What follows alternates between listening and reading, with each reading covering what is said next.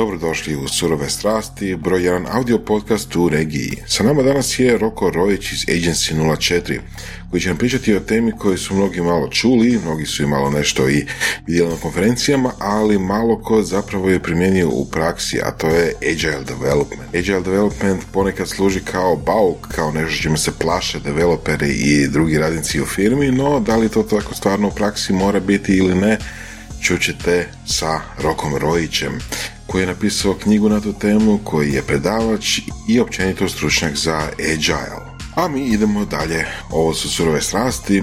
Ako želite vašu reklamu na ovom mjestu ili slotovima unutar epizode, javite nam se na info.surovestrasti.com Možete nas podržati na Patreonu i oni koji nas podrže na Patreonu sa 8 dolara ili više će imati posebne povlastice kad budemo radili uskoro meetupove čim to budemo mogli zbog pandemije. A tu je naravno i naša Academy na kojoj možete slušati epizode koje su snimane unaprijed, ali i naše lektire.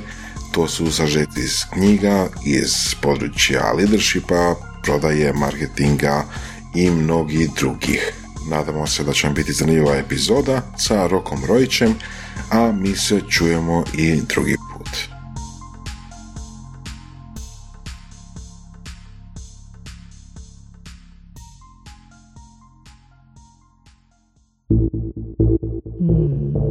Ovo su surove strasti. Eto, zahvalit ćemo se Marijanu Pavliću što nam je preporučio Roka Rojića za još jednu interesantnu epizodu Surovih strasti. Mislim da možemo puno naučiti od Roka, jer je to čovjek koji ima i korporativnog iskustva, ima i zadnjih 7 godina i puno poduzetničkog iskustva, je li tako? Bog, hvala vam što ste zvali. Nadam se da me ne obilježava samo poslovno iskustvo, ali da, osim e, korporativne karijere koja se razvukla uh, jedno 20 godina, hmm. sad je i poduzetnička zadnjih 5-6. Dakle, penjao si se po ljestvici korporativnoj, jel da? Da. Ovo je dobar uvod u, u stvarnu temu. ok, ajmo odmah u glavu jedno pitanje koje često kod takvog, takvih gosti kao što se ti pitamo, a, da li je to korporativno iskustvo i u kojoj mjeri pomoglo u poduzetničkom? Dakle, teško je uopće reći e, ono korporativno iskustvo. Znači, ja nisam nikad e, u, stvarnosti radio u nekoj kompaniji koja bi se mogla zvati svjetski razvojna korporacija, znači ono 50-100 tisuća zaposlenika gdje su pravila ono brutalno strogane. Najbliže korporacije što sam ja radio je M Grupa, odnosno King ICT kao direktor softverskih isporuka i oni jesu ono solidno blizu korporaciji. Prije toga sam radio u softverskim kompanijama koje, ono, možda u Hrvatskoj zvuči to korporacija 300-500 zaposlenih, jel, ali ono, nije, nije, to, ovoga, nije to još uvijek onaj, ona razina strogoće koju sam kasnije sreo kad, sam, kad smo partnerirali, jel, ali da, svakako je pomoglo, ne, znači može se u poduzetništvu ući ono iz dva smjera, jedan je ono grlom u jagode, kad si mladi, ja sam tako i ušao, znači ist, ista ova ekipa koja, koja sada vodi Agency 04, odnosno Domago i ja, smo 99 imali startup, e, grlom u jagode, ono druga godina faksa. Kako se zvao ta startup? Zvao se Kroll, Croatia Reservation Online. Bili smo nije bio grlom u jagode, da? Nije, nije. Ovaj, čak, su, čak je taj startup pobrao neko financiranje, ono, partneri koji su, koji su startup vodili više od nas su ono, bili malo spretniji u tome. Te pare smo spržili, uh, od startupa nije bilo ništa, iako je to tržište bilo izrazito potentno, na njemu je kasnije nastala Adriatic.net i neki drugi ono, mm-hmm. vrlo uspješni ovoga, poduzetnički poduhvati, ali ono, grlom u jagode se nama nije pokazao dobar put. Onda smo učili, ja? Onda to što kažeš korporativno iskustvo, ti je u stvari ono škola koja ti kaže ono kako a zaraditi novac, znači ne samo kako ono isporučiti neki proizvod, kako od njega napraviti novac, jel? kako komunicirati e, sa kupcima, šta kupci žele, znači tu, to su stvari su ono, na više razina, ne, ne žele kupati od tebe samo isporuku, tu je, neki tu je neka osobna stvar, neko poštovanje, neki način komuniciranja, različiti tipovi kupca, različito gledaju na stvari i kroz to sve ono, naravno da, da ono, pomoglo i tekako i onda svi idući nakon te jedne ono, priče koja je trajala uh, desetljeće i nešto, puno je lakše bilo. Znači i Agency 04 koji ono ide nekim svojim dosta dobrim tempom razvoja na... Na, na kogu se sad? Na stotinjak? Na stotinjak i svi brojete ovoga ljude kao kamione, mm. da, 100, 100, 100 zaposlenih i, i vrlo brzo ćemo ono još, još rasti ali i, drugi, i druge stvari koje sam radio u životu, znači poslije toga imamo i taj Spoci koji je nekakav mm-hmm. IoT startup koji sad isto ima ono neki svoj vrlo lijep razvoj, pa sam otvorio penjačku dvoranu u centru grada, pa i ona ide, znači nekako naučiš ono kako, mo- moja maksima neka je, svaki biznis mora biti profitabilan, znači koji, kako god gleda na stvari, znači bio to biznis koji je društveno orijentiran ili biznis koji je B2B ili B2C mora biti profitabilan. Tek kad je profitabilan, za- zadovoljni su i zaposlenici i kupci. Znači možeš pružiti jednu razinu usluge, jednu razinu proizvoda koja je u skladu sa novcima koji ulaze u firmu, isto tako možeš ono e, e, ljude koji rade za tebe činiti motiviranima zbog toga. Što znači profitabilnost? U kojem roku? Znači, kako to postaje? Mislim da se sjećam ono iz epizode a, sa Minovskim Vladom a, da je postavljao rok na 90 dana plus jedna kuna, tak nešto. 90 dana. Da, ako se dobro sjećam, mislim da je epizoda negdje 75. 6. E, Koji rok si daješ? Da, znači šta, što znači profitabilnost? Prvo je znači ono, da li posluješ preko nule, jel? Znači da li posluješ iz, eh, iz obračunskog razdoblja, razdoblja preko nule. To bi recimo bilo ono mjesec, kvartal, godina, da li si ti preko nule. Eh, neko drugi tumači profitabilnost, ono nakon povrata investicije počinje profitabilnost, jel? Eh, Ja bi bio sklonio ovome što je rekao vaš prijašnji gost, znači moraš u roku od, jednom kratkom roku, ono, kvartal, dva kvartala, odnosno koliko možeš sam još poguravati investicijom, moraš, eh, moraš postati profitabilan. U mom slučaju ono agency je bio profitabilan prvi mjesec. Ne?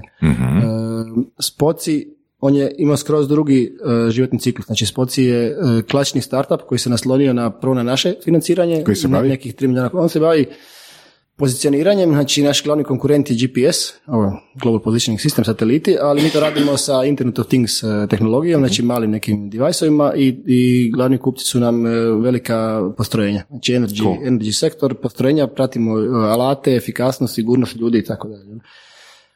On se slonja na, na skroz drugi način, znači tu nismo ni cijeli ni 90 dana ni, ni 900 dana, znači e, u principu u takvom tipu startupa se gleda prije svega rast, akvizicija kupca, kupaca i pozicija na tržištu, a profitabilnost ono će doći u nekoj točki, znači kladiš se na, na, na neku točku koja je puno dalje. Što se tiče ne znam, ove penjačke dvorane, ona isto morala biti vrlo brzo profitabilna. Što znači brzo? Unutar tri mjeseca je morala biti preko nula. Da, ok. Um, ajmo ovak, rekao si da, si kod, da ste kod svog prvog uh, projekta uh, spržili, uh, spržili novac. Ok. Uh, nedavno smo pričali s Viktorom iz Fajva, pa smo ga pitali za jedan njegov uh, prvi projekt uh, i pitalo ga je Voras što bi napravio drugačije. Znači, od njegov odgovor je bio da uh, ne bi tolike sate i mjesece svog rada ulagao, nego da bi prije nego krene u projekt uh, tražio sponzore ili investitore. Što ti misliš o tome? Da, mislim druga su skroz vremena i, i druga je zrelost e, kad je Viktor ulazio u taj, ja pretpostavljam da se misli na Shoutem, jel da je Viktor pričao, Viktor pričao o Shoutemu. E, Konkretno prvi projekt, Tičica. Aha, Tičica, Tičica, da, ok, onda je vjerojatno smo tada bili u nekim sličnim godinama kad sam ja spržio svoj prvi projekt. ne. E, tada nije bilo nekih pozicija za traženje kapitala ili partnera, ono, to su bile godine no, poratne, doslovno, 99. A mi smo svejedno uspjeli lendati neke novce nakon godinu i pol dana razvoja. Ono što bi danas radio pametnije je puno više bio orijentiran prema kupcu. Znači mi smo bili orijentirani prema produktu i godinu i pol dana smo bili, ono, gledali smo kako napraviti najbolji produkt, a nismo gledali kakav produkt zapravo želi kupat i nismo počeli pristupati kupcima dovoljno rano da testiramo tu informaciju. Danas postoje dostupne su ono stvarno sjajne metode, metodologije u kojima ti ono, ono kupcu pristupaš u vrlo ranoj fazi i, i, i provjeraš, e, kad, kad ne samo da provjera, provjeravanjem usmjeravaš svoj daljnji razvoj biznis ideje, nego zapravo postižeš odmah i direktni marketing. Znači odmah prema kupcima ovoga, ideš sa nekom idejom koja će kasnije biti lakše prodati. Znači to bi sigurno napravio drugačije. Mi smo stvarno zatvorili se u garažu i godinu dana tukli kod kod da ne postoji svijet oko nas. Da li bi generalno mogu reći da je to potpuno krivi princip? To je potpuno krivi princip. Znači, to je ono apsolutno krivi princip i to kogod radi griješi, znači i, i puno je, puno je startup u Hrvatskoj felalo zbog toga, neke koje sam osobno svjedočio, neću ih imenovati jer nije, nije fair ni pristojno, ali uh, ako se makneš od kupca, ono, u bilo kojoj točki izgubit ćeš... uh, Dakle, u startup svijetu po uh, tvom iskustvu i po tvojim vjerovanjima ne postoji onaj princip if you build it, they will come. Da, postojao je ono u 80-ima, kad nije postojalo ni, ni puno toga na tržištu, znaš, kad je Linus Torvalds svijeo i napravio Linux, on ga je napravio i ljudi su se okupili oko te ideje, ne, ali da- danas da ideš, neku, ideš napraviti neki operativni sustav na taj način, ono, ne, ne- Da, nije- nisu da, više ta vremena, da, zasićenost je puno veća, ljudi imaju puno veća očekivanja, nije više tehnologija ono, e, nešto si mi dao, sad mi je to igračka i super mi je. Ne, ljudi očekuju da im to riješi neki stvarni problem. Da, i to je super, kako smo sa vremenom se tržište zapravo i zatvara na neki način. Recimo, Facebook je bio, ne znam, treća, četvrta, peta društvena platforma, a sve ostale su propale, on je opsto, kuriš. A danas da, ide neko raditi društvenu platformu, ma, nema šanse, to je, to je, mislim, čak sa ogromnim količinom novaca koji su utučeni, na primjer, na Clubhouse, još uvijek e, ko zna šta će biti od toga. Ako ga Musk dovoljno pogura, ono. Da. Gle, TikTok, je uspio izaći iz one. Ja i dalje mislim, ono, postoji, postoji uvijek nekakva rupa. I ta rupa izgleda mala, ne vidiš je iz daleka, onaj koji prođe kroz tu rupu, odjednom se na drugoj strani na, na bubri, nešto ono, kao kad hobotnica prolazi kroz malu rupu, Da. vidiš je samo jedan krak, odjednom cijelu hobotnicu. Tako je, ono, tako je moguće da i danas ono disrupcija se dogodi, čak i, čak i u tražilici bi rekao, ali na to, tre, to su ono, Da, evo baš drago mi je da spomenuo TikTok jer ono fakat nisam, uh, vas dvojice ćete to bolje objasniti, ono ja fakat nisam vidio, mislim nisam doživio neku razliku u ideji između TikToka i Vine-a, zna? Vine je... Možda, pa eto, Da. dobro si mislim rekao, ali mislim da je problem, mislim, pitanje širenja TikToka, TikTok je pođe u Aziji zapravo više nego no, da- daleko od Europe. Da, daleko od Europe, daleko, daleko od zapadnog svijeta i marketing, druga stvar.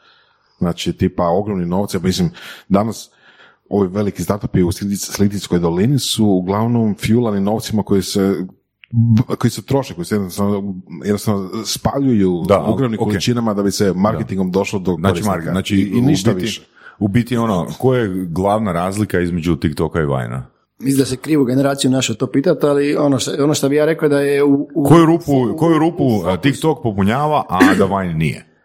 Pa možemo sad reći, možda čak i vreme je drugačije. Mislim, Vine je bio puno prije TikToka. Možda tehnologija nije bila dovoljno zrela, možda društvo nije bilo dovoljno zrelo. Jer društvo koje radi TikTok, koji koristi TikTok je uh, ono, prošlo kroz fazu Facebooka, prošlo kroz fazu Instagrama, prošlo kroz fazu Snapchata i onda je došlo TikTok.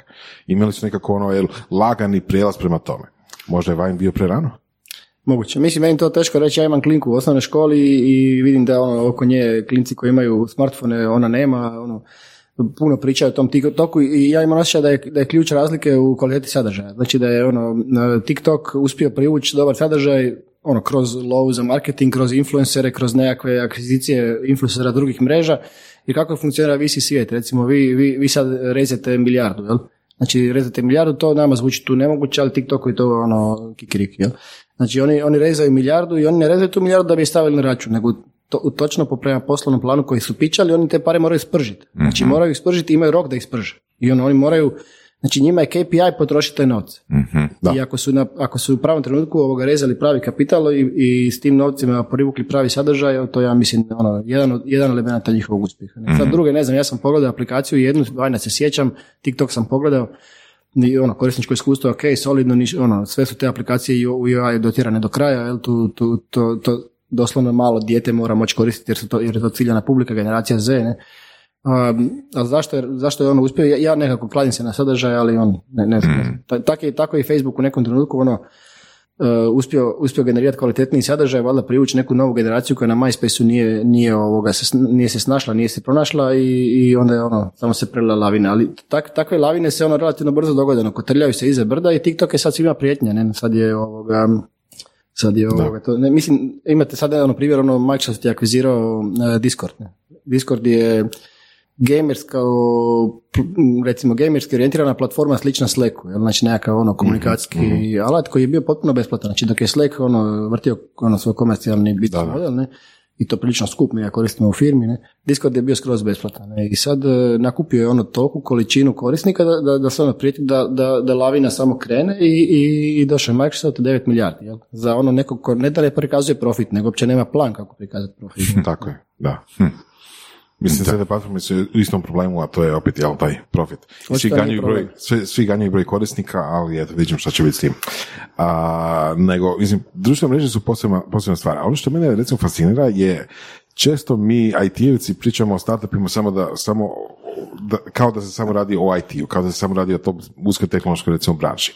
I bio sam nekoliko online konferencija gdje je ono startup, definicija startupa stvarno pokazala se jako široka. Na primjer, ono, u Njemačkoj je bio a, nekakav ono, neko natjecanje startupa ili tako nešto gdje je pobjedio, je pobjedila firma, pobjedio pitch koji se bavi a, nekakvim uređajem koji se ugrađuje u traktore da bi se pratila, ne znam, proizvodnja nečeg desetog. Znači, ono, ali tipa, ne, ne tipa nešto fancy šmenci tipa GPS pa nešto, nešto, nešto, nego nekakav mehanički sklop, ja to tako kužim. Ali ekipa je to dobro prezentirala i recimo to u Njemačkoj je prošlo kao vrhunski, na toj konferenciji nagrađen startup, jel?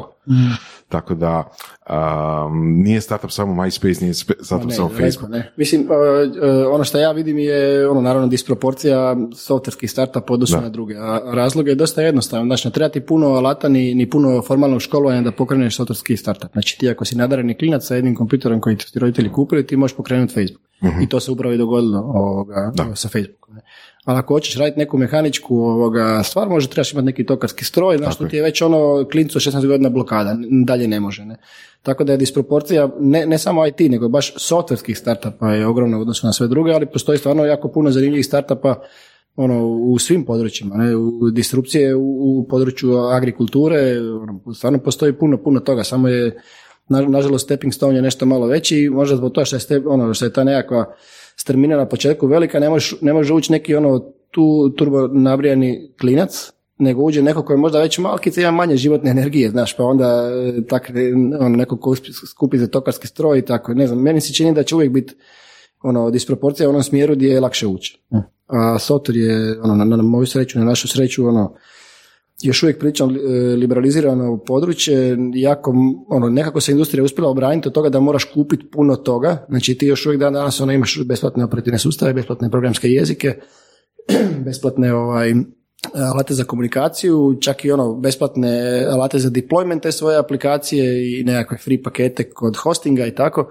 Tako da doslovno ono, naš prazan novčanik imaš za, ovoga, za internet eh, account i, i možeš pokrenuti Facebook. E to, to je vrlo, vrlo rije- rijetko naći u nekoj drugoj industriji. Mm. E, ti si e, autor prve knjige o Linu, je li tako? Ja, da, ja sam tamo negdje 2016. 17. da, izdao prvu, ja mislim jedinu knjigu na hrvatskom jeziku o agilnom i lean razvoju softvera. Ovaj, Malo ćemo morati objasniti šta je to. Da, znači tamo negdje, ono, sad već prije više od 20 godina, pokrenula se jedna revolucija u načinu na kojem pristupamo razvoju softvera. Sad da ne idemo puno ono daleko jer priča je već dosta mainstream pa bi možda malo dosađivali. E, Riječ je ono o principu koji kaže fokusira se na kupca. Jel to ono u jednoj rečenici da sam išao napisati knjigu, ono fokusira se na kupca, priča s njim svaki dan i uključi ga u sve dijelove e, svog razvojnog procesa. Jel, to je Nažalost, ono nije takva knjiga bila nego 270 stranica, ono kad sam pogledao na kraju onaj time spent in this document imate u Wordu, kad pišete e, bilo 200 radnih dana po 8 sati. Ne? To je- Opa. Bilo, bilo bi bolje da je ovo jedna rečenica samo, ne? jer knjige definitivno nisu komercijalni proizvodi, pogotovo na hrvatskom jeziku. ne. Mislim, nisu ni na Pa stranu. ni na stranu, Jer je da. zasićeno tržište da. jako koju god da pogodiš. Ne? E, Da, napisao sam knjigu, knjiga je dva izdanja doživjela, vjerojatno će uskoro i treće, jel? znači to je ono za Hrvatsku valjda i dobro. E, čekaj, prvo definiramo koliko izdanje E, ima prvo je- nakladu. Prvo je bilo 300, drugo 500 komada, nije Da. neka ono mega... Pa za Hrvatsku je to, ono, i pogotovo za, to, za taj specifičan kontent je to ok, nije li? I ja mislim da je, mislim, išli smo bez izdavača, znači nismo se mi tu nešto, sad ćemo ići u jednu kampanju ovoga trećeg izdanja, pa ćemo malo ga... Pa niste niti mogli si izdavačem, pa ko bi to objavio? A mogli smo, bilo je ponuda izdavača, ali su ti ponude izdavača u Hrvatskoj ono 50% njima, 50% tebi, ali ti platiš tisak knjige. Mhm. Znači ti platiš ono, u cijeni knjige, ti platiš svoj rad knjige, tisak knjige i onda ono... oni- Ok. Da li si imao računicu? Ono, sa s kojim razlogom si Ne, pisao? ne, nisam imao nikakvu računicu. Znači ja sam, e, kako sam bio jedan od, ono, ajmo reći, pionira tog pokreta ili tog nekakvog ono, transformacije Hrvatske prema agilnom razvoju softvera, ono došla nekakva želja industristička iznutra, ne, i onda sam sjeo i ono kao idem close, to je jedna poglavlje u svom životu sa knjigom, a znaš ono, ako nisi napisao knjigu, kako ćeš mami predoći, i onda sam ono, napisao da mama može podijeliti svim prijateljima i neprijateljima. Godinu dana svog života si uložio u pisanje knjige. uz paralelno pisanje, uz paralelno rad, jel? Znači, to je bilo ono, malo više od godinu dana sam pisao knjigu. Um, ja bih rekao da je to i više od tih 200 dana, jer on na svaku napisanu stranicu imaš 100 pročitanih. ne. Tako da, je, puno je, puno. je. Knjiga je ozbiljna i... Znači 27 tisuća stranica si pročitao. Pa sad, preskak. Plus, da, da, da, da. Je, je, ne, ne, ne bi mi se to ponovilo u životu. ne. Neću Da li, knjige. čak i na engleskom. Ne, ne, ne, knjiga se prevodi na engleski, ona se trenutno prevodi na engleski jer čak i postoji jedno upražnjeno područje za tako jedno ono primer knjigu, znači u, u tom području, pa ćemo izdat. Makar da budemo iskreno izaćemo jednim dijelom zbog toga, jednim dijelom jer je dobar marketing za, za kompaniju ono, koja, koja je sad preuzela. Pa, mislim, i to je zapravo razlog zašto pisati knjigu. Tad Znači, nisam imao kompaniju. A tad nisi imao kompaniju, da. A, ok, znači, a, recimo, prepostavimo da sam ja IT-evac i prepostavimo da sam ono tipa čuo video i, i našao puno toga materijala o Ag- Agile-u, ali recimo, evo sad, da ne kažem ja tu informaciju, evo reci ti, što su najgore stvari koje ljudi kažu o Agile-u? Znači, u, Tako ih je puno. ljudi ne vole promjene. Jel? Kako je Agile došao na, nekakav, ono, na neke temelje, znači postoje neki način na koji se software isporučiva, odnosno ne samo software, nego svi digitalni produkti.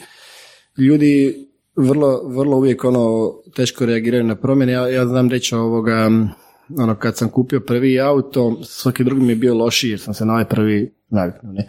E sad, kad čovjeku mijenjaš ono 8 sati provodi na poslu, ti mu sad ono uvodiš potpuno nove prakse, često se uvode i nova, nove role, pa znaš, ono, kak sad više nisam ovo, nego sam ono, pa je li to ono kvalitetnija rola ili manje kvalitetna rola? Tako da ono bilo je dosta otpora i bit će dosta, dosta otpora i uvijek je bilo dosta otpora. Ono što ljudi često kažu je ono, em, pusti me da programiram, jer agile te tjera da komuniciraš. Znači kako su u našoj ovoga industriji dosta, ono, ajmo reći, u prosjeku ljudi zatvoreniji, možda malo više introvertiraniji nego u nekakvom generalnom prosjeku čovečanstva, nisu baš veliki ljubitelji ono, Komunikacija. komunikacije. Ali jako vole svoj posao i jako vole programirati, jako vole stvarati digitalne proizvode, jako vole vidjeti to zaista sjajno radi. Znači tu se vraćamo na ono što smo, što smo na početku pričali, kad se zatvoriš u garažu Mhm. i samo programiraš, ne napraviš dobar digitalni proizvod. Ne isporučiš vrijednost kupcu koja se mogla isporučiti. Isporučiš ono sjajno, možda tehničko rješenje, ali vrijednost kupcu nije tehničko rješenje, nego konačan set mogućnosti i, i ono promjena poslovnog procesa i tako dalje. Tako da da, najčešće ono, loše što ljudi kažu Agile, ono ne pušta me da samo programiram.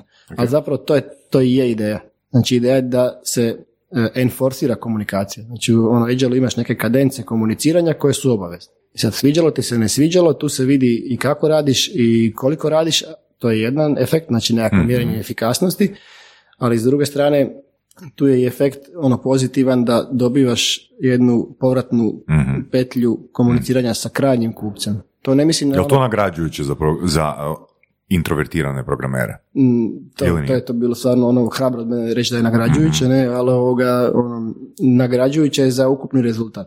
A ja ipak ono, mislim da svi na kraju smo sretni kad, kad smo isporučili nešto što vrijedi. Jel? Zamisli da smo sad ono odlučili mi u startupu raditi neke konkurenta Facebooku i razlika od toga da smo uspjeli i da nismo uspjeli se odrazi na sve. Jel? Znači u pozitivnom smislu ili u negativnom smislu. Sad ovaj proces koji je malo drugačiji možda nije savršeno nagrađujući za tvoj karakter je jedna stvar, ali ono još je puno gore kad si nešto isporučio i na to ode u smeće za godinu dana. Jel? E. Znači to je ono u nekakvom cilju e, isporučivanja kvalitetnijeg rješenja. Ok, recimo, u teoriji Agile je stvarno to, um, stvarno tako zbog komunikacije sa klijentima, odnosno korisnicima, stakeholderima, kako već smo definirali, ali koji je nam bitna segment. Međutim, da li je to tako u praksi? Zato što kod kolega, a i ono, kad svog sustav vidim, da u praksi hmm, nekako ispadne da opet sa sa kupcem, sa klijentom, sa korisnikom komunicira možda voditelj projekta ili šef firme ili voditelj ocijeka i onda opet nekako prenosi mudrost jel, ostalima, a svodi se agile na goleme količine sastanaka. Jučer sam baš pričao ovoga sa jednom kolegicom koja radi u jednoj ogromnoj njemačkoj kompaniji i predaje na univerzite, univerzitetu u Karlsruheu baš na području software developmenta Agile Lean.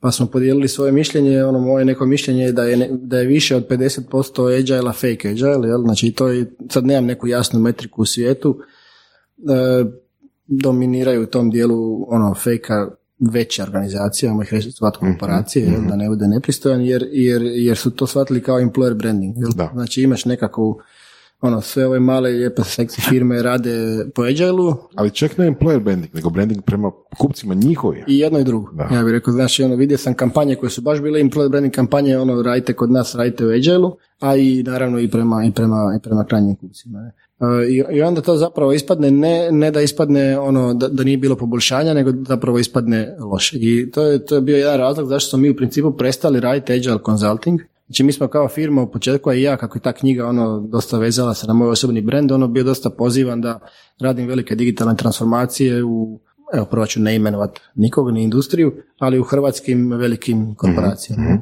I mi smo to nešto nekim dijelom i radili, jer ono naš ono prihod je prihod, mala firma, onda smo u nekom trenutku kad smo skužili da ono ni- ne ovisimo o tom prihodu, a da, a da ne stvaramo s tom svojim konzultingom onaj pravi, pravu, pravu promjenu, smo ono to smanjili na goli minimum. Mislim da trenutno imamo možda jedan živući konzulting eh, angažman. A, a po- Što zna- znači ne stvarate promjenu?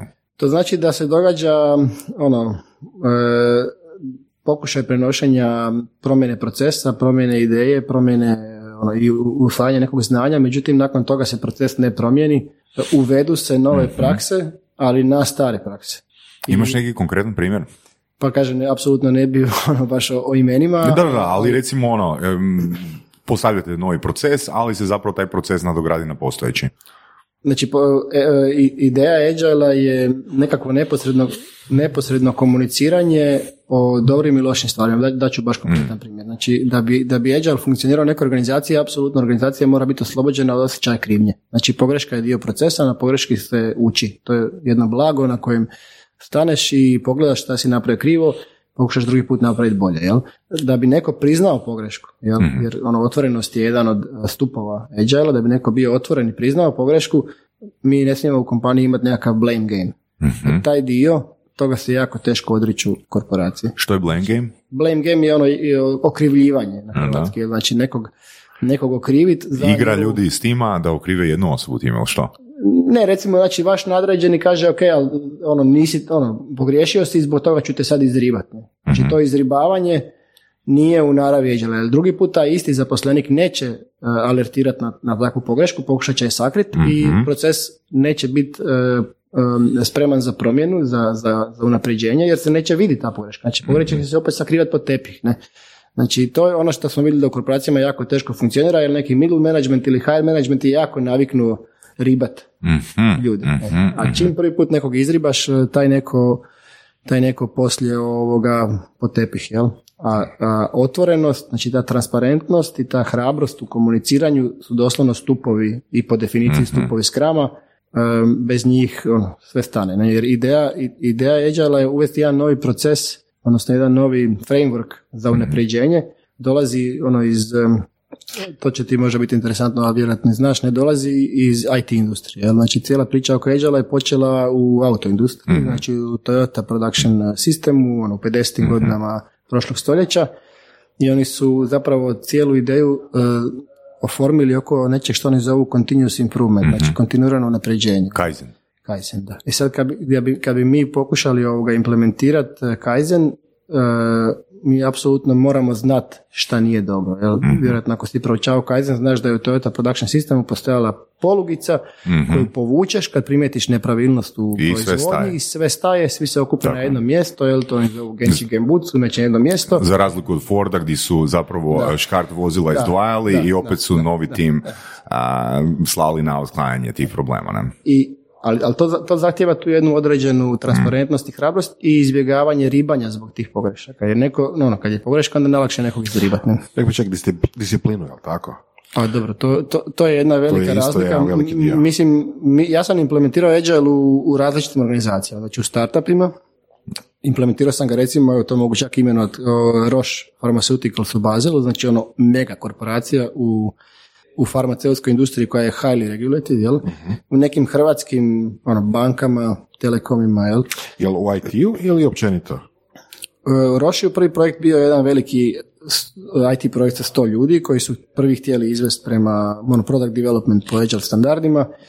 Um, ima tu razlika u disciplini, u, u ne samo ono, ne ovih očitih tipa, ono, ajmo reći kao ljudi sa jugoistoka Europe su ono, malo liberalniji, fleksibilniji u discipline nego Japanci. Ali ima i, i recimo u Njemačkoj sam imao ono dosta zanimljiva iskustva, ono Njemci su disciplinirani, to su i znamo, ali Njemci jako vole hirarhiju. A Agile nije na taj način e, izgrađen, jel, odnosno ideje, ideje oko svih Agile frameworka su s nešto malo manje strme hirarhije. I ono, znali su mi ljudi reći ono Agile u Njemačkoj ne radi. Ne? Naravno, Njemačka je ono ogromna Čekaj, čekaj, federacija. čekaj. Ne?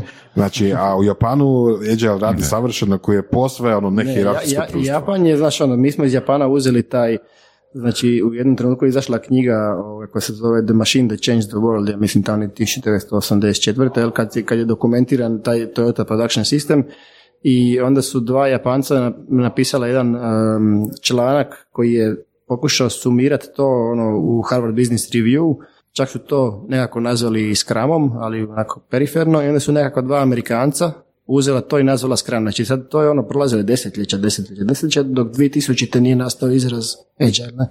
Sad kako funkcionira Agile u software developmentu, kako funkcionira Agile u software developmentu u Japanu, ja ne znam trenutno. Jel? To, ja znam da su oni ono, taj svoj pred, pred ovoga proces koji je bio u automobilskoj industriji super implementirali.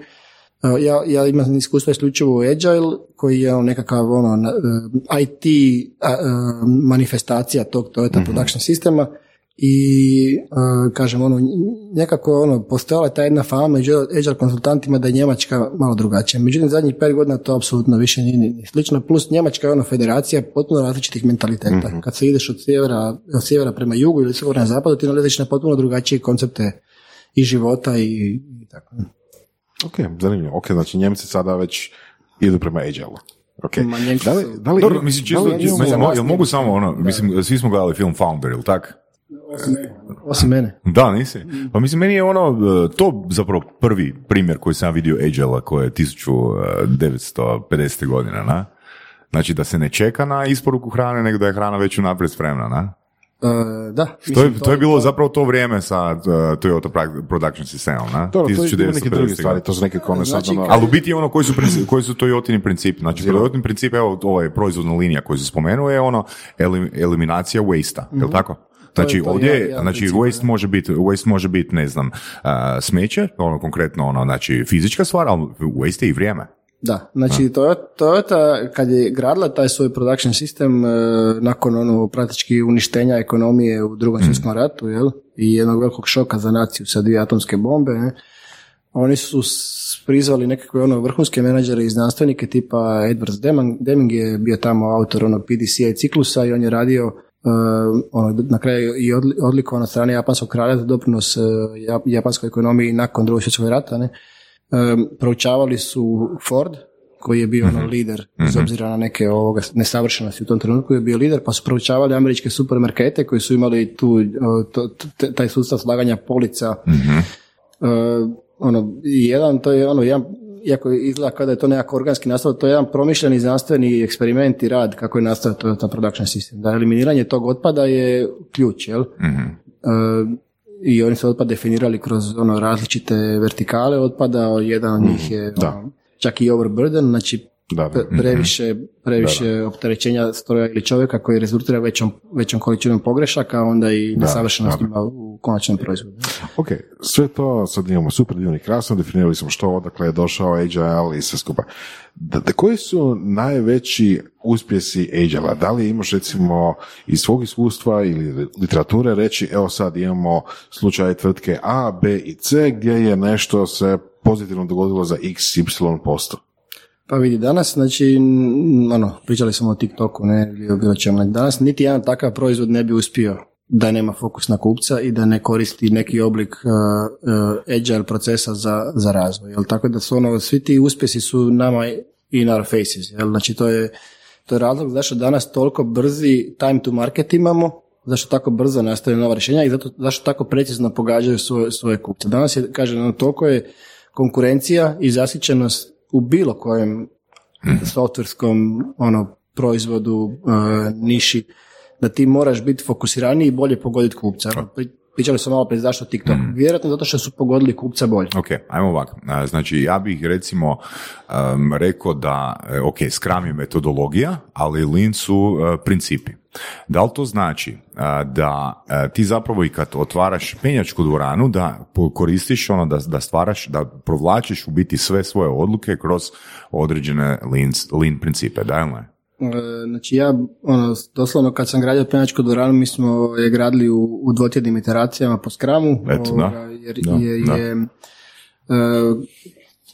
ono, ra- e, u našem slučaju je bila vrlo slična e, proizvodnji softvera, znači nismo unaprijed znali šta želimo napraviti, nego smo svaki dva tjedna istraživali šta želimo napraviti. Znači mi smo ono prolazili kroz nekakav proces e, identificiranja s našim kupcima, pa onda kroz proces organizacije rada u dvotjednim intervalima. Ono što smo znali je fiksno budžet i vrijeme kada želimo isporučiti, a sve drugo je e, išlo kroz Scrum. Znači ja još uvijek imam ono dokumentirano kako smo mi to kroz Scrum radili i, i zaista je super funkcioniralo. Znači, sve- Dakle, ono, nema pravila na što se sve ne može, a, ne može ovoga takve metodologije primijeniti. Da, ima, ima, ima nekih e, jasnih e, pravila na šta ne može. Mhm, jel? na što? Znači na nekakav e, na, na nekakav sustav koji mora imati točno te i te i te fičere, jel, znači koji je možda nekakav sustav e, u, ili, ili u regulatornom smislu tako opterećen sa, sa konkretnim ovoga fičerima ili iz nekog drugog razloga mora imati, bit će nešto teže, jel, makar i to sam radio i to isto e, puno se benefita osjeti. Ono gdje se definitivno ne može um, Scrum primijeniti je nekakvo održavanje, jer održavanje nema vremena za dvotjedne ili tjedne kadence, nego ono, sustav mora raditi non stop. Jel? Znači, danas TikTok kakav je, on mora raditi svaku sekundu, on prije neki dan smo imali ispad Whatsappa, pa bila ono velika drama po svijetu, ne. I ono, ja sam držao jedno vrijeme predavanje o tome zašto Agile nije za vas, ne. Imam čak negdje te slajdove još. Jedan od ono, nekakav ono, indikatora da Agile nije za vas ako se ne želite promijeniti. Jel? Znači, Agile forsira promjene, jer mm. continuous improvement ne funkcionira bez promjene. Znači, ako ste vi zadovoljni s trenutnim stanjem, a pod vi, to je najčešće znači ljudi koji rade organizacije. Organizacija nema svoj um. Organizacija ima neke svoje shareholdere i neke svoje zaposlenike. Ako su zaposlenici zadovoljni, ako je gravitacija tog zadovoljstva toliko da će zaustaviti svaku promjenu, onda opet uh, ono, ne Dakle, jesi li u svojoj kompaniji uh, s partnerom uspio uh, implementirati principe Kaizena radnicima? Da, da, mislim bilo bi, bilo bi čudno da nismo, da mi smo ga sa ono, sa kaj, ja imam ono dvije, dvije nekakve... Mislim, s obzirom na rast, ne mislim da je to tvrtka od pet ljudi da... Pazi, mi, mi, imamo, mi imamo od početka dvije paradigme menadžerske. Jedna je data driven decisions, znači mm kad smo ono firmu osnovali, kad je imala nula, jedan pa tri zaposlenika, sve smo odluke donosili na bazi uh, podataka. Znači mi smo imali nešto što naravno nije ono da ERP u punom smislu, ali smo imali ono niz šitova, Excelova, Google šitova od prvog dana u koji su nam kalkulirali cost per employee, uh, earning per project i mi smo od prvog dana sve odluke bazirali na podacima. Znači Hanč je sjajno, super da imaš Hanč, ali ono, Hanč trebaš provjeriti jer jedan od tri je krivi, a to je preveli postotak. Jel? 30% grešaka nije dobro. Ne? A drugi, drugi postulat vođenja firme je continuous improvement. Mi smo se jedno već četiri ili pet puta pivotirali svoj poslovni model u šest godina postojanja. mm Ovaj, I pivotiramo ga pravovremeno, znači data, data driven decisioning, ali ono, firma nikad ne miruje. Mhm. Mi, mi, smo ono, i sada pred nekim novim pivotom. Jel možemo malo više o tim pivotima, o tim mhm. promjenama? Jel proizlazi iz komunikacije s kupcima? Pa proizlaze iz, e, iz raznih e, parametara koji utječu na naše poslovanje. Znači prvi, prvo je veličina, mm znači ne možeš... Mislim, vama je bio cilj, sam dobro pročitao da imate tvrtku od desetak, dvadeset zaposlenika, tako? To, je, bio neki to je bila neka ideja, znači da, imamo firmu 10-20 zaposlenika, ja smo tad sebi mislili ono, u glavi da je to ta veličina na kojoj je firma stabilna i ono, nekako može tako, znači ona mala obiteljska firma do penzije, međutim nije ovoga, u naravi svake firme je rast. To, to i ako želiš i ako ne želiš, to je njena narav. Ne? Znači, ako ti radiš dobro, onda kupci pritišu da hoće više.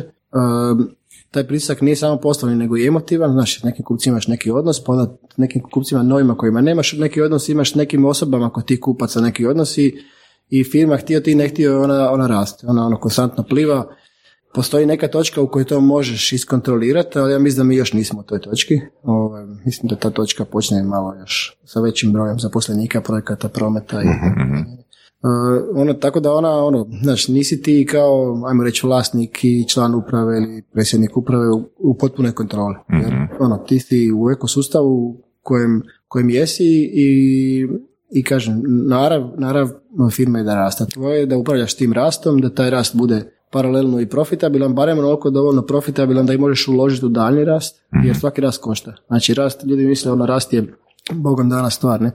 Svaki rast i polje dobiti od prošle godine. Mhm. To, je, to je tako. Znači ja mislim da smo mi isplatili sebi dobit ono, ne znam, ono jednom, jednom u šest godina, kad, kad je išli. Mhm. Tako da je... Uh, Či jel se onda pivot događa od komunikacije s kupcima ili uh, je to isto data driven decision?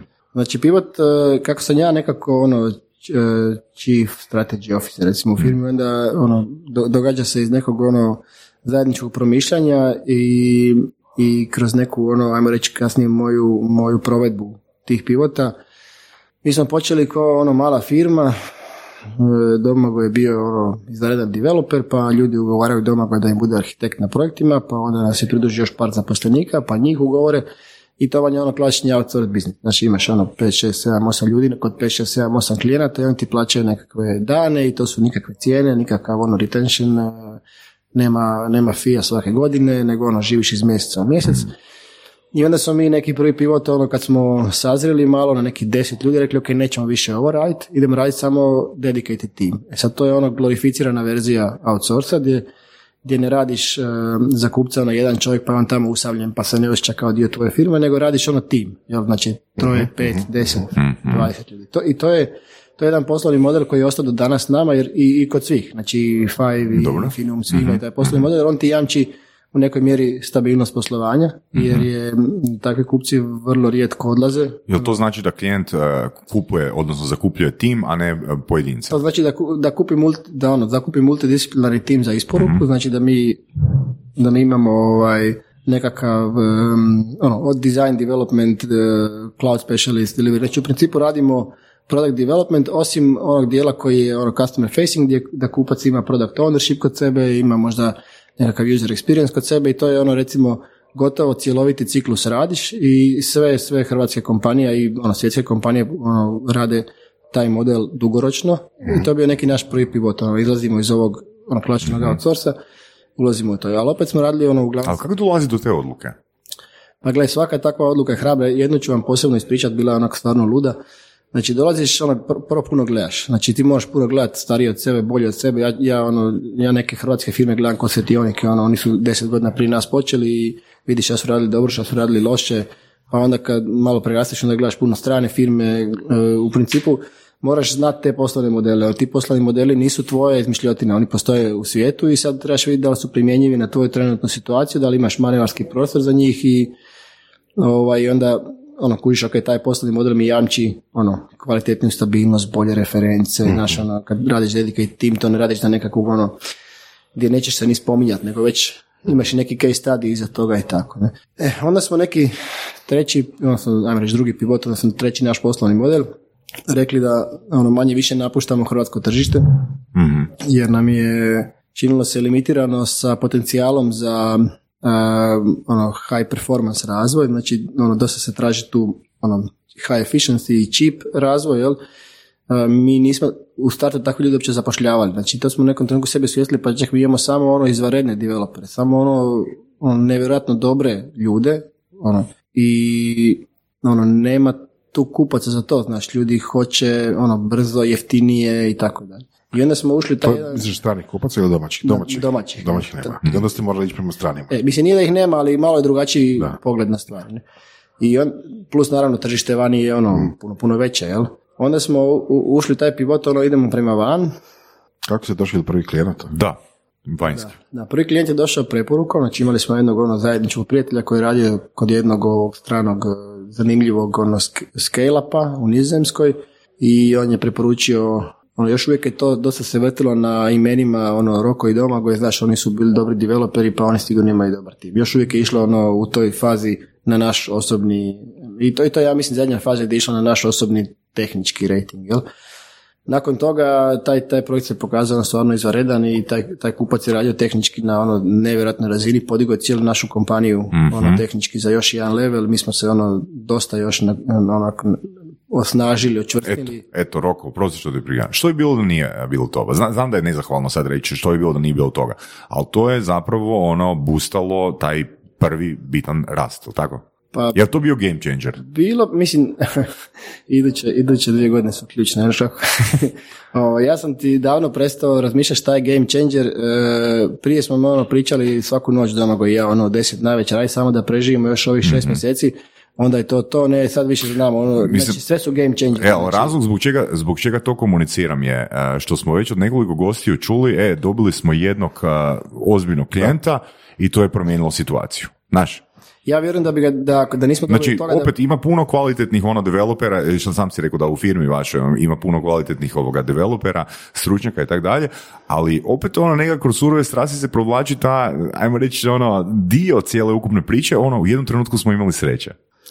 Pa vidi, ja ti to gledam ovako, znači da nismo imali to, imali bi nekom drugom. Znači, Ok, pa vjerujem, ta- tad smo imali sreću i tad je to sve stvarno ono ispalo e, i, i, i bolje nego što smo mogli sanjati. Mhm. Prije svega da što je taj kupac ono, ok, ono nisu to bile neke cijene da sad ono dana, iz današnje perspektive E, inače mi s njima još uvijek radimo, Mhm. znači još uvijek i, i ono i rastemo u, u suradnji s njima, tako da to je nekako obilježe, ono nas kupci ne napuštaju jer jer u konačnici ja ću ono biti najotvoreniji ono e, nakon nekog vremena razbiju predrasude da, da u istočnoj Europi žive zmajevi ovaj nego žive ono super developeri a cijene su im bolje nego kod njih. I onda sve više, za to kupca radimo sad cjeloviti product development, oni gotovo da više nema nikog ono, drugog, radimo skoro sve mi. Radi se o jednoj DevOps platformi, uh, ono, baš tehnički jako zatim radiš software za developere. Znači to je ono, publika tvrda jako, ne? Mhm, Um, ali šta, da nismo dobili njih, ja mislim da bi dobili nekog drugog. Ne? mhm. Onda imali smo neku, imali smo jedan sljedeći pivot ovoga, imali smo jednog kupca sa jako velikom izloženošću, ono 35% prihoda je bilo kod tog kupca, a to je bilo jedno mjesto na kojem su nam developeri davali otkaz. E, nije bila zadovoljavajuća tehnička razina tog rješenja na kojem se radilo, ono nekako je to bilo ono stari kod, možda malo i korporativni pristup svemu. Uglavnom ljudi su ono u sukusu svega bili nezadovoljni, odlazili su. Mi smo tada imali nekih 7-8 milijuna kuna prometa, a to je bilo nekih ono 3 milijuna toga. Ne? Mhm. I ja sam predložio da raskinemo suradnju. Ne? To je bilo ono jedna odluka koju, koju smo trebali ono probaviti. Znači ono, smanjuješ si firmu za više od trećine, Zbog employer brandinga. I, i sad sam, Zbog employer i sad brandinga. sam progutao knedlu. Ne, ne, ne, zato što smo mi definirali davno, davno da je nama ono employees first, znači da imamo i ne samo ono iz altruizma kao ono, mi smo svi tim i volimo, nego zato što je užasno teško naći tako kvalitetne ljude koje smo mi tamo poslali. I oni odlaze, čine firmu slabijom, čine nas slabijom, generiraju nam e, probleme. Ajmo pričati tome malo. Znači, nije bio, pretpostavljam da nije bio problem u novcima. Ne, Znači, ne, ne, mi smo da je taj klijent, da, da. mislim da taj klijent ponudio, ne znam, još duplo više da ostanete, ne bi ostalo. Ali tu se isto vraćamo na Toyota Production System. Znači, a, odluke koje se donose privremeno mogu biti bolne, ali u ukupnosti to su dobre odluke, jel tako? To je bila na kraju sjajna odluka. Znači, mi smo rasteretili prvo ono svoju izloženost, znači više nismo imali takvu izloženost prema jednom kupcu gdje je, ono, da su oni napravili taj pokret u nekom potez u nekom trenutku bi se mi našli na obranom grožđu, ako smo barem kontrolirali tu situaciju. A, nismo požalili ni u jednom trenutku, znači mi, mi smo ono, baš ono rasteretili firmu jednog velikog utega na srcu kojeg smo imali i vrlo brzo, znači mi tu godinu da nismo pali u prihodima, nego smo tu godinu duplo rasli u prihodima jer svi ti ljudi su koji smo povukli natrag našli druge projekte i e, ono, i- ali tad je to bilo stvarno nevjerojatno ono, teška odluka, nevjerojatno hrabra odluka, ali ono, na toj odluci smo se i ohrabrili, osnažili, naučili da ono moramo respektirati Jel to sebe. bila data decision driven odluka? U konačnici je, jer ono, ak- akvizicija jednog novog tako sjajnog zaposlenika košta. Mi jesmo ono, stvarno zarađivali dobro na tom kupcu, kad se gleda ono, e, ne samo revenju, nego i, i višak. Znači i višak je bio dobar. Čak bi rekao da je ono to hranilo dobar dio neutiliziranog e, e, osoblja ljudi i resursa u firmi. Ali eto, nije, nije, ono, nije bilo u duhu naše emocije, nije, nije, ono, najviše nas je smetalo to što proizvod nije bio high tech, Inače, u konačnici smo mislili i s tim kupcem ono, ostali u dobrim odnosima i poslije ovoga, ono, jer smo to odradili vrlo korektno, to je bio jedan ramp down proces od više od šest mjeseci gdje smo mi polako vraćali ljude u kuću. Mislim da još nismo imali u surovim strastima, barem ne na tom levelu, a ovoga, a, konkretan primjer, Roko, kako dati otkaz klijentu? Dobro. Prvo, ovoga, ja bi tu prvo postavio ono zašto, jel? Ako imaš razloge iza kojih stojiš, onda je kao i svaki drugi ovoga proces potrebno izvest kvalitetno poslovno. Jel? Znači pogledaš prvo koji tempo tebi odgovara, onda pogledaš kupca i šta njemu znači otkaz. I onda se sjedneš i dogovoriš neki način koji funkcionira jednima i drugima. Jel? Ono što ja ne, ne bi preporučio i ne cijenim na tržištu je kad neko ode od kupca jer je dobio negdje 20 tisuća eura bolji projekt, tog ima, ono, ima i previše i to dugoročno i kratkoročno uništava reputaciju kompanije. To nikad nismo napravili. Znači mi smo napravili ovo jer smo imali valjane razloge koji nisu bili financijski, koji nisu bili uh, ono, sebični, Rekli smo i moramo štititi e, našu misiju i viziju kompanije koja je da su naši zaposlenici na prvom mjestu. Moramo tu e, viziju implementirati sada. Naravno, nismo to preko noći, mi smo njima objašnjavali koji su problemi u našoj suradnji kroz jedan srednji i duži period. I onda kad je došla ta točka da ono, prekidamo taj brak, smo im ostavili prostor uh, ramp downa koji je zaista, ja mislim, i dulje od šest mjeseci za neke članove tima to traje. E, To je do, više nego dovoljno da se snađeš na, na drugom mjestu, da preneseš znanje i nekako, ono, kažem, u konačnici i u dobrim odnosima smo ostali, tako da mislim da smo to dobro odradili. Znači to je bio zapravo proces, nije bilo ovoga preko noći. Da, Odluka, To preko noći definitivno ne bi preporučio. Preko, Aha. preko noći su najčešće sebični razlozi. Jel? Znači da ti imaš negdje priliku za nešto malo više zaraditi. Ne kažem da je to loš poslovni model. To je poslovni model koji vjerojatno generira bržu profitabilnost nego što je mi generiramo. Ono, ja ne bih rekao da smo mi naj, najprofitabilnija firma na svijetu, ali em bolje spavaš, Mhm. em ovoga ti ostaje neka reputacija koja ti, koja ti dođe na naplatu, ne? koja ti se vrati u pozitivnom smislu. To je moje iskustvo da se uvijek pozitivna reputacija vrati. Mhm. Naravno, u nekom trenutku treba znati zaraditi novac. Ne? Da, da Bilo je što su- poželjno onako. jel? Barem jedan put na 7 godina, ne? Tako.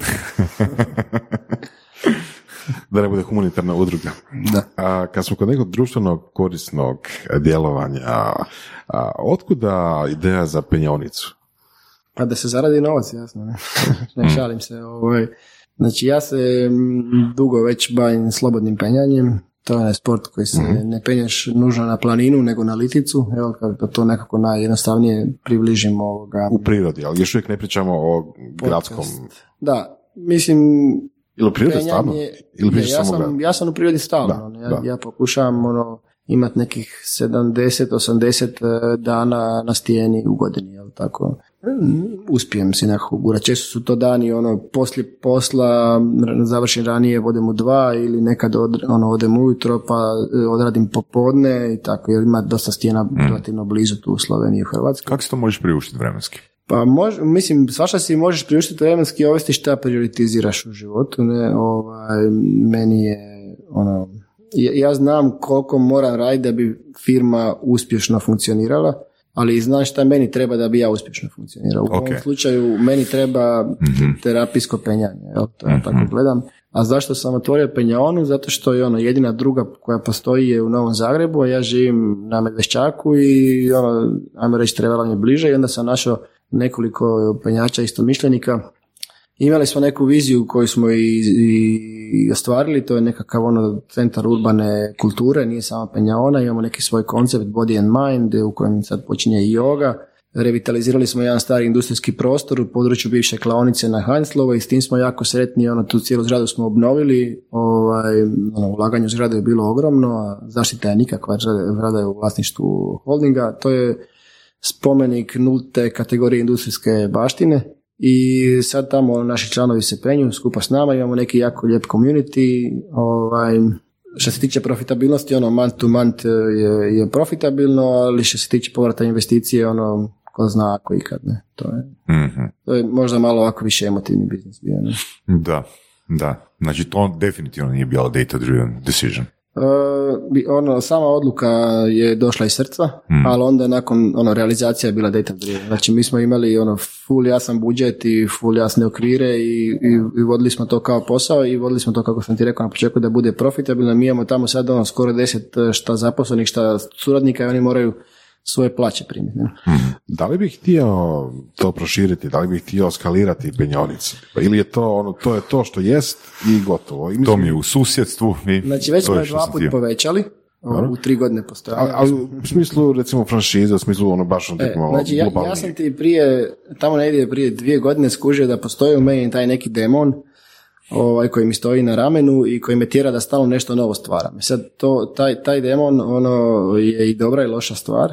Ono, loša je sigurno za ono, obiteljski život, za, za vlastito zdravlje i tako. Ono, I onda sam počeo to malo proučavati i, i ono, dosta sam se fokusirao na sebe da vidim zašto imam potrebu stalno nešto stvarati i onda svaki put kad mi taj ono iskoči taj neki taj neki hormonski, ono, ubrizga mi se neki niz ono, ho- ho- hormona o kojima ne znam baš puno ovoga, i kaže mi ovo je super ideja, onda stanem i prespavam i tako sam tu franšizu već prespavao nekoliko puta.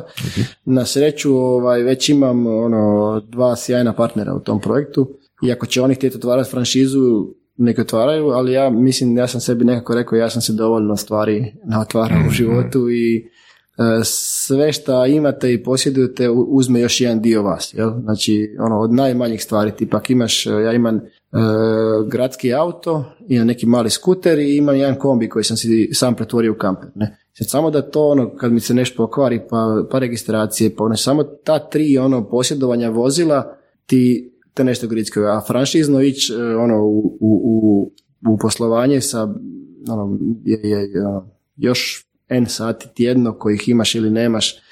Ja... evo, sad kad si to spomenuo, onako, evo, naravno nećeš se, vrlo vjerojatno se demoni neće pojaviti, ali za što bi se radije odlučio? Za otvaranje pet jedinica u vašem vlasništvu, kad bi birao u tom smjeru, ili pet, prodaju pet franšiza, franšiznih jedinica? Nekak se nadam da ćeš reći ono svojih, ali ono, vakad me zanima razlog. Pa da, dao si mi pitanje koje, koje nisam si postavio prije. Mm. Ovaj, za franšizni model nemamo, nemamo jasan, jasno razrađenu ono što mm dobije franšizer, jel? mm makar da se u ovom poslu vrlo, vrlo mm jednostavna ono, franšiza e, izgraditi ali baš zbog tih demona vjerojatno bi moj odgovor bio da bi ja to sam, jer onda dobiješ neku veću nagradu, a većina poduzetnika htjela to ili ne htjela priznat, barem ovih koji uspiju u svojoj firmi održati od vode su kontrol freakovi, mm pa tako i ja, ne, ovaj, i volim ona stvari vidjeti iz prve ruke. Dobro, E sad, franšize su ono, su nešto drugo. Ovoga. Mi ćemo sad, ono, mogu ti odgovoriti za spoci koji je, koji je biznis koji sad ide u neki svoj pivot. Znači mi smo trenutno produktno, e, produktno implementacijska kompanija, znači radimo i produkt i implementaciju i vrlo je ono izvjesno da, da je to bottleneck, znači da mi moramo pobjeći iz implementacije i da moramo implementaciju prepustiti partnerima i tek tako možemo biti globalno uspješni jer mi implementiramo ono hardware na lokaciji. Sad da mene nazove kupac iz Norveške, paralelno s kupcem iz Indije, ono, bottleneck, ne? E sad u tom dijelu ovoga, tu, sam, tu smo spremni prepustiti kontrolu i tu mi se čini nije to nije franšizni model nego partnerski, ali je mhm u naravi sličan. To je nekako zastupništvo više, možda čak. To je i zastupništvo i ono, znači tu imaš i edukacijske... Znači neko u Nizozemskoj treba tamo hardware staviti na mjesto i nešto napraviti s njim. E, tako, samo što mi nismo samo hardware, znači mi smo i hardware i API i cloud mm rješenje za pozicioniranje i taj neko će zarađivati novce ne samo na isporuci hardvera na lokaciju, nego i na na, na korištenju našeg API-a za izgradnju nekih custom sustava za kupca, ono, mi ćemo ciljati da partnere više kompanije koje su i ono sposobne, recimo neki sistem integratori koji su u stanju uh, isporučiti software i hardware i takvih ima u svakoj zemlji dovoljan broj. Ne? Uh, da, a za, za pečku dvoranu kažem, ono, mislim da ono, izvjesno je da nećemo to napraviti. Mm. izvjesno je da nećemo ići u franšize. Mi, naš neki taj koncept ono community u centru grada je teško ponoviti. Mm. moglo bi se ponoviti u nekom drugom gradu, ali E, dvorana je nastala tako da sam se ja ono, u jednom od svojih tripova u Berlinu dočepao slične takve dvorane. Znači Berlin je grad koji ima pa ne znam, 15 mega dvorana. Ono. To su utršci od, ne znam, 10.000 eura dnevno i tako. To mm. su ozbiljni, ozbiljni poslovni poduhvati. I ima jednu dvoranu koja je baš ovako jednom revitaliziranom e, starom ciglanom postrojenju koja je meni onako zapela za oko kao ono što ja želim napraviti. Znači neko mjesto gdje se ljudi osjećaju dobro i kod nas ono članovi ti dođu i kad nemaju trening. Imamo veliku livadu ispred dvorane, dođu, druže se, ono, rješavaju neke svoje ono, tiskobe, potrebe za druženje. Mi imamo baš, e, postigli smo ono što smo, što smo htjeli postići i nisam siguran da, da bi to mogli više postići, a sa franšizom gotovo sigurno ne. Hmm. Možda neki ovoga, kad bi to sad pretvorili u ono, klasični biznis, pa onda da, jasno, jasno. Ne treba sve biti. Znaš, spomenuo si, e, kod e, franšize si spomenuo riječ potreba, odnosno kontrola, potreba za kontrolom, pa um, ok, odnos kontrole i partnerstva. Ti si zapravo od početka svoje poslovne karijere u partnerstvima. Jesam, ja imam tu ogromnu sreću da sam od mm. početka svoje karijere u dobrim partnerstvima. Uh, šta sreću, šta ono do, do, dobro, dobro biranje ovoga e, partnera prema meni i mene prema partnerima. Ja sam doma gojem, ono, sam malte ne u braku. Znači mi smo 20 nešto godina svaki dan na telefonu i uh, opet ja kod sebe primjećujem ono neku potrebu za kontrolom u područjima u kojima sam ja možda više afirmiran kao menadžer nego domagoj, dok tamo gdje je on više afirmiran, ono nema potrebu za kontrolom. Tako da ono, control freak se možda negdje ono uspije iskontrolirati sam sebe, a na nekom drugom mjestu Znači kad bi Domagoj bio stručan za franšize? onda bi to bilo super. Jer možemo franšize u softveru nekako. Pa, dalo bi se nešto smisliti, vjerojatno. Mislim, od indici barem Čekaj, a, imaju iskustvo s a u Penjačkoj, a u Penjačkoj dvorani je više partnera. Već kad je tri, troje, troje partnera, Troje troje investitora, troje partnera i mi smo ovoga, Evo, odnos dvo, dva, e, odnosno dva partnera i tri partnera. Jel postoje tu neke razlike ili niš nije značajno? Ne znam, meni barem u glavi se čini Isuse ono... Jel to tri- misliš kao dvoje djece i troje djece, pa... Da, pa da li ima neki poveznice za dvoje djece i troje djece? A? Ima poveznice ono, bez partnera i sa partnerom. Ja, ja se Ok. divim ljudima koji rade bez partnera. Znači, gledao sam nekakve ono, slične nama u, u softwareskom biznisu koji ono sami izguraju od um, zero to one, kako kaže Peter Thiel, jel, znači, pa onda još i, i, i preko toga. Naj, najteže u tome je kad se doslovno nemaš kome obratiti. Znaš, kad ti dođe noć, imaš neku odluku za prelomi do jutra i doslovno nemaš s kim prokomentirati. Ono, e, za pe- dođeš u ono, para- paralizu analize i, i ono ne možeš ni zaspati ni donijeti kvalitetnu odluku. Tako da ja ne znam, ja, ja nisam siguran, evo kažem kako sam s Domagojem počeo agency u partnerstvu, tako sam i sve druge stvari radio u partnerstvu jer sam skužio da meni to e, bezbroj puta lakše nego nekoga. Sad između dva i tri Mislim, mi imam potpuno različite partnere i u softveru i u sportu. To ono potpuno je različiti involvement i, i, i tip ljudi i profil, ali ne vidim neku razliku između dva i tri. Ali bi mi bilo jako teško da sam sam. Um, još da te pitamo, a, spomenuli, počeo sam pričati o Kaizenu unutar kompanije, a ko- tvoj osobni Kaizen, ako recimo prevrtiš u glavi zadnjih 4-5 godina života, kako si ti aplicirao konkretno Kaizen? Pa ja ću biti ono, ne znam, nekako dosta iskren nisam. E, Osobno zadnjih pet godina ja nešto bitno radio na sebi. Znači to je ono, ajmo reći, pet godina propuštenih za rad na sebi ako pričamo o osobnosti. Ne, mislim, mi ra- radio si u svim okvirima nešto, ne? Ako, ako pričamo, znači ono, Nisam mislio na osobni razvoj, duhovnost i to, ono, nego pomake koje si napravio. da, mislim, moj, moj ovoga, moj se život dijeli na ono poslovni i privatni. Mm. Jel, sad ono zadnjih, zadnjih pet godina je poslovni bio, ono, pojeo je većinu, većinu mogu vremena. I u tom procesu sam se definitivno razvijao, na što vidiš ono po hrabrosti u donošenju nekih odluka, po, Zanimljivo, da. po ovoga, nekim um, mm, i kvaliteti donošenih odluka, znaš, mislim, mm, a, Kad kažeš hrabrost, da li to misliš a, na brzinu ili na, na mogućnost failanja, odnosno na rizik?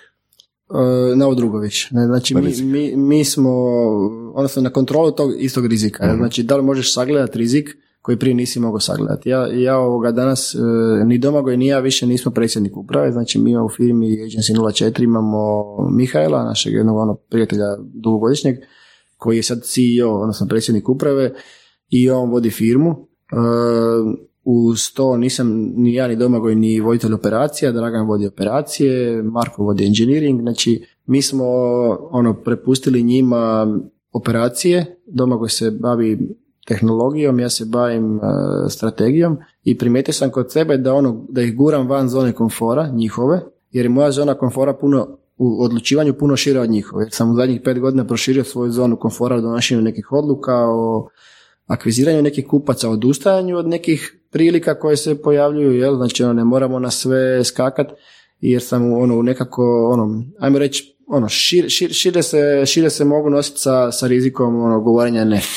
Da li je i koliko je tom širenju, toj, toj sposobnosti novoj, a, doprinijelo odmak od operative, odmak od a, svakodnevnog rada?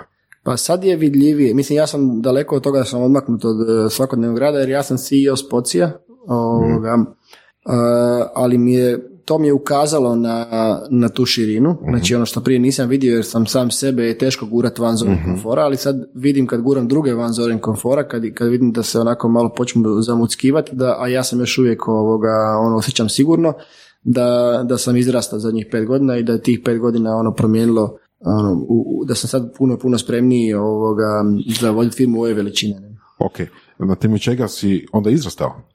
Pa na, na temelju, ono, ajmo reći, uglavnom dobrih odluka zadnjih pet godina i suočavanja sa posljedicama tih odluka. jel? Znači, e, to, tu, tu ću biti ono, osoban i povući paralelu sa penjanjem. Znači, prvi put kad staneš na liticu, ono imaš to se, to se zove Elvis legs, znači adrenalin ti se toliko ušiba kroz tijelo da se noge doslovno tresu na stijeni, znači to je nekontrolirano trešnje, znači ko kad se prepadneš nečega, ono pa nakon šoka, ono trese se cijelo tijelo, ne. Uh, kako si oslonjen na noge, tako se jako tresu noge u penjanju. S vremenom ono počneš uživati u padovima. Jel, znači prođe nekoliko godina ovaj, sad ti padneš, konop te zaustavi i ono više te nije muka, nego je ti gušt. Ono, letio si kroz zrak 10 metara i baš ti je lijepo. Jel? Nije uvijek, nije nikad to savršeno, nikad nije to ono osjećaj koji je najljepši, ali je ono postane ugodan kao recimo nekom koji je puno puta bungee jumping skakao. Jel? E tako se ja osjećam i u poslovanju sad. Tako da sam dovoljno puta ono skočio bungee jump i sad e, mi čak malo i gušt, ne? Idemo vidi šta će se dogoditi, ono, veselimo se tome, ne? Nice. Zapravo sam mislio da ćeš ići u smjeru, ne znam, ono, meditacija prilikom penjanja, treće oko... Mogu ti o tome pričati, ja meditiram svaki dan i to mi, to mi ono puno znači, znači tamo negdje prije 7-8 godina sam ono počeo meditirati i nikad, ono moram biti otvoren, nikad nisam evoluirao do te razine da ono meditiram samostalno, nego imam ono vođene meditacije na Partnerske, partnerske meditacije. imam ono nekakve, nekakve aplikacije koje ono su besplatne ili platiš nešto, meditacija u prosjeku traje između 5 i 15 minuta, to stvarno svak može sebi priuštiti i u mom slučaju ono odvede me u jedno stanje ono dubokog odmora, znači nakon meditacije se osjećam spreman opet e, na ono što sam prije toga bio nespreman i ono super je i za neke uvide, očistiš si mozak i onda pustiš neku misao pa je obradiš. Tako da ja mislim da je meditacija ono nezamjenjiv menadžerski alat, koliko god to zvučalo čudno. Ja sam ti u King ICT-u bio ono dosta pod velikim pritiskom, nekakvih sto i nešto ljudi sam vodio, ono kompanija koja posluje sa velikim kupcima i jako specifično je slična korporaciji. Ja bi ono u jedan popodne kad bi došao do neke točke da više ne funkcioniram, da puno vibriram, stavio bi si slušalice poput ovih koje ste mi vidjeli i doslovno usred open space-a, onako, stavio tu uvođenu meditaciju, zatvorio oči i resetirao se. E, tako da, ono, ko nije probao, ja bi mu savjetio da proba, i, ono, nema šta izgubiti. super. Mislim, ima aplikacija. Da, To su kao A mislim ima toga, ima toga e, isto i na YouTube-u, stvarno ima gro, sam treba se malo potruditi naći, ali definitivno je bolje rješenje ono za par e, dolara kupiti, naravno ako nađeš aplikaciju Ok. koja ti ko- koji ti koristiš? Ja sam čuo za Headspace. Headspace je dobar, ali Headspace forsira nekakav ono godišnju pretplatu koja je najsku, oni su najskuplji. Ok. Tako da za početnike je Insight Timer super. Dobro. Insight Timer ima ono hrbu besplatnog materijala i oni funkcioniraju kao nekakav Airbnb za meditacije. Znači ako se nešto svidi onda platiš, pa ima nešto sadržaja koji je u startu već za plaćanje, ali jako, jako, jako puno besplatnog, odnosno tog kao tip mi sadržaja i oni su ono, po meni, ono, Platforma za meditaciju. odlično. Slušalice jedne, ove bilo kakve koje pokriju cijele uši, najjeftinije mogu isto tako. to, ne. Evo, Roko, ovoga, s obzirom na tvoje iskustvo, em, znači, fakat ono, vrlo, vrlo kvalitetne informacije, onak, mogli bi stvarno ići u dubinu s tim, ali ajmo reći da imamo i slušatelje koji možda, em, ono, sto zaposlenika plus ili takvo iskustvo, ono, možda se niti ne mogu zamisliti u tom okviru. A zato Voras i ja volimo često onak napraviti neku, ajmo reći, situaciju izmišljenu, ne, postaviti neki okvir, pa pokušati izvući iz toga neku vrijednost. Ajmo zamisliti da postoji neki kozmetički salon sa, ne znam, sedam zaposlenica, što od, ne znam, lean, agilnih metodologija, jednu stvar koju bi njima preporučio. Retrospektivu, znači to je ono bez, bez daljnjeg, znači to ono, bojao sam se ovog pitanja malo kad se počeo postaviti. Znači, e, redovna retrospektiva, znači recimo jed- da se jednom u tjedan ili dva tjedna u nekoj redovnoj em, kadenciji sjednu, razgovaraju šta oni interno, one ili oni rade dobro, šta kupci vide da rade dobro, e, da pokušaju povremeno dovesti predstavnika kupca na tu retrospektivu, ne mora biti svaki dva tjedna, recimo svakih dva mjeseca, ili ih barem dovesti virtualno, odnosno intervjuirati kroz nekakvu ono, formu. Znači, ono, taj neki e, retrospektiva kao osnova Kaizena bi bila definitivno ono, za preporuku u svakom biznisu, ono, ne samo biznisu, možda i obitelji. Super. Odlično. Evo, puno ti hvala i fakat nam je drago što si tako brzo snašao i iz ru- rukava izvukao ovoga rješenje za ovakvu I situaciju. meni ne? isto, lakše.